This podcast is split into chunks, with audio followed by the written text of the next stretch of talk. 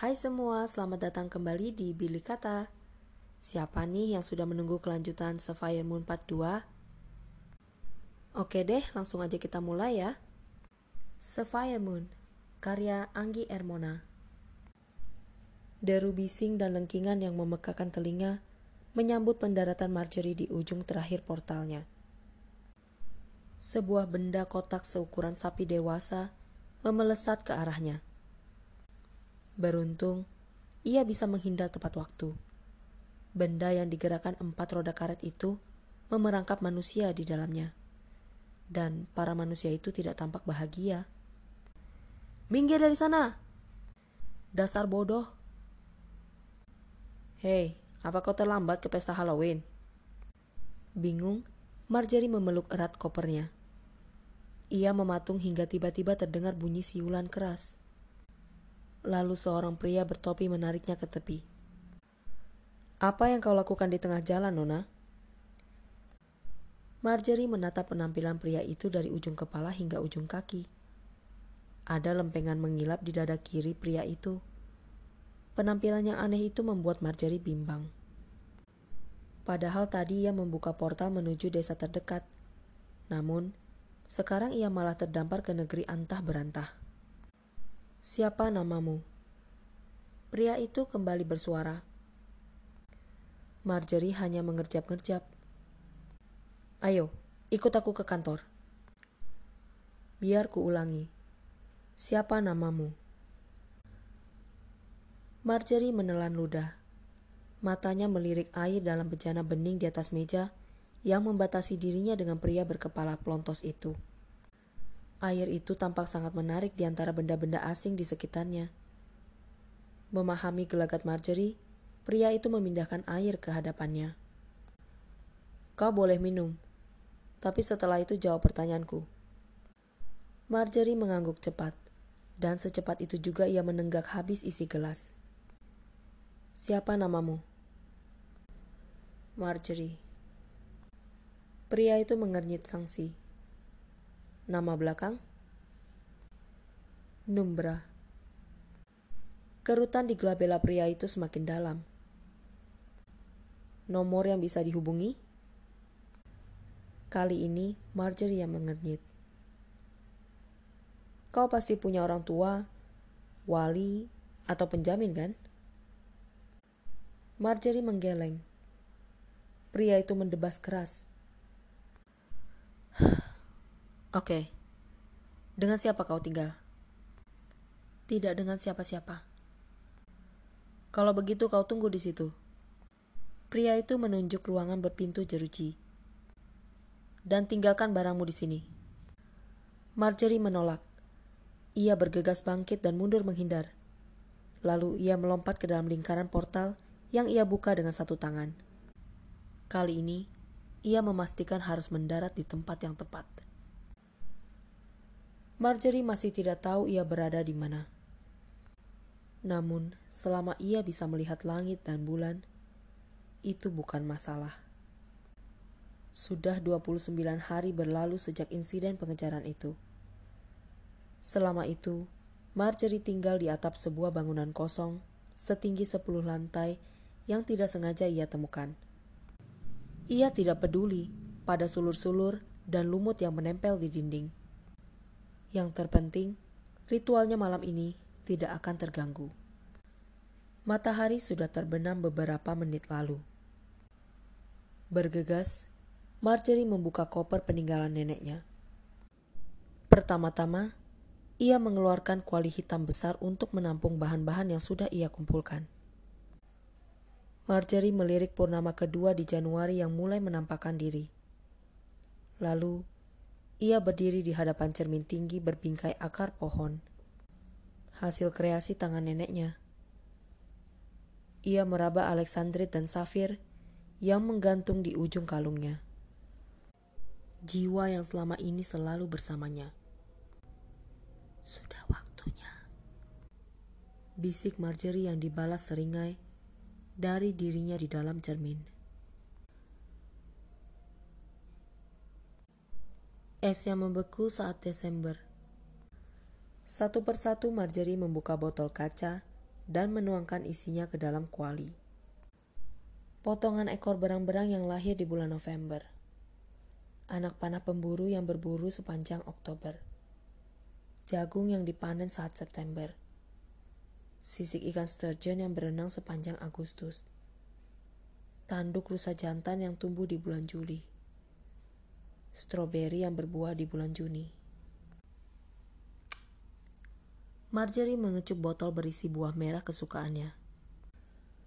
Bunga yang mekar di bulan Mei.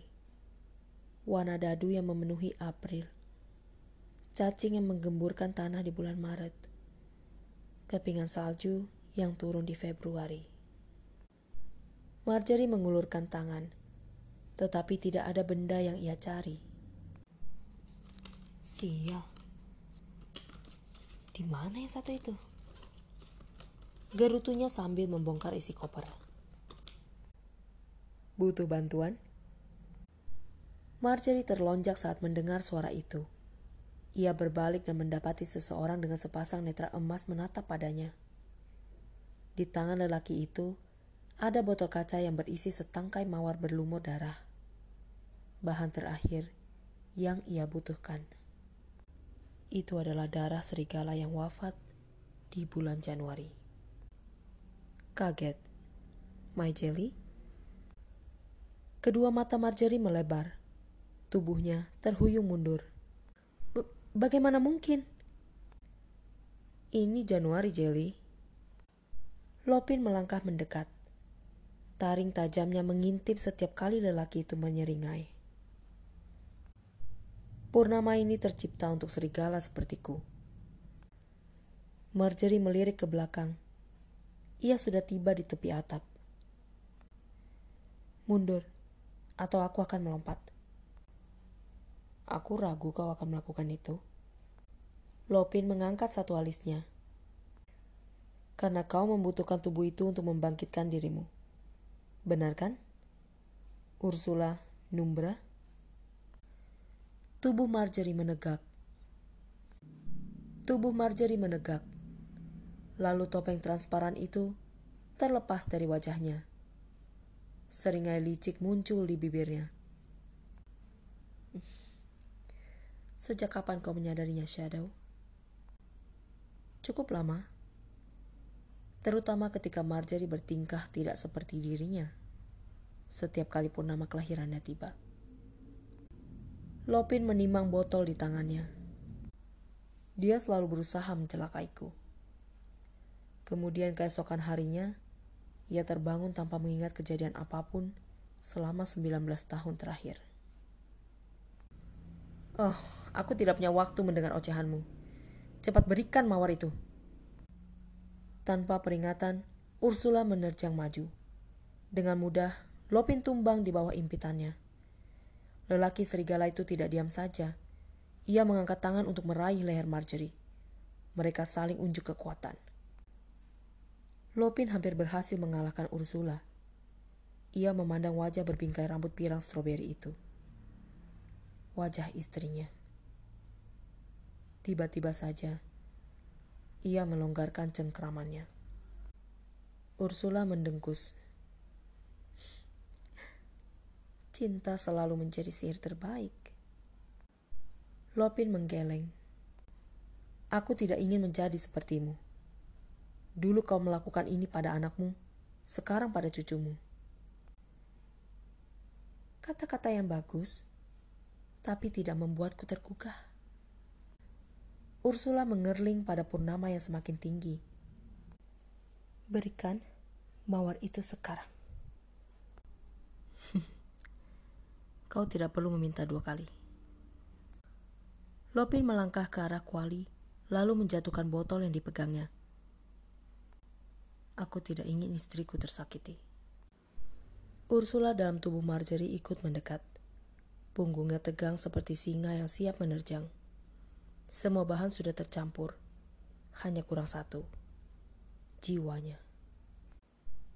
Ursula meraba rantai yang terlingkar di leher Marjorie. Namun tidak ada apa pun yang tergantung di sana. Tidak ada Alessandrit milik cucunya, juga tidak ada safir miliknya. Ini yang terakhir. Kata Lopin menjatuhkan Alexandrit yang tadi ia curi dari leher Marjorie. Isi kuali itu pun bergolak dan meletup seperti magma. Tak pelak, Ursula memekik bersamaan dengan cermin tinggi yang berguncang kuat. Dan untuk mengakhiri semua ini, Lopin menghancurkan permata lain yang berwarna biru hingga menjadi debu. Lalu, ia membakar habis debu itu. Semburat biru pada purnama kedua di Januari itu pun meredup. Perlahan, berubah kelabu. Marjorie merasakan tubuhnya berguncang-guncang. Sesuatu yang lembut menggelitik ujung hidungnya. Ia mencoba bangkit, tetapi hanya mampu menggerakkan kelopak matanya hingga terbuka. Sudah bangun, My Jelly? Kita mau ke mana? Marjorie mendengar suaranya sendiri yang serak beradu dengan angin. Pulang. Kata Lopin menjawab. Tidurlah kembali. Kau pasti lelah. Marjorie menurut. Ia membaringkan kepala kembali di bulu-bulu hangat Lopin. Ini pernah terjadi sebelumnya, saat tubuhnya lebih pendek dan usianya lebih muda. Suara-suara lembut membayang dalam benaknya. Berpegangan yang erat, March. Lopin, kalau terjadi sesuatu padaku, bawa Marjorie sejauh mungkin dari sini. Sejauh mungkin dari ibuku. Itu suara ibunya. Bulir-bulir air mata menyelinap keluar. Sebagian terbawa angin, sebagian membasahi tengkuk serigala yang membawanya jauh memasuki jenggala. Kita sudah sampai. Entah berapa lama Marjorie tertidur ketika suara Lopin membelai indranya. Langkah-langkah lelaki itu memelan hingga akhirnya berhenti. Marjorie menegakkan tubuh demi melihat keramaian di sekelilingnya. Sekawanan serigala, siren, peri, bahkan troll menyambut kepulangan Marjorie dan Lopin ke hutan itu. Ia bisa melihat semua sosok itu dengan sepasang matanya. Tidak perlu ada sihir ilusi yang tercipta akibat kesepian melanda hatinya. Inilah keluarganya.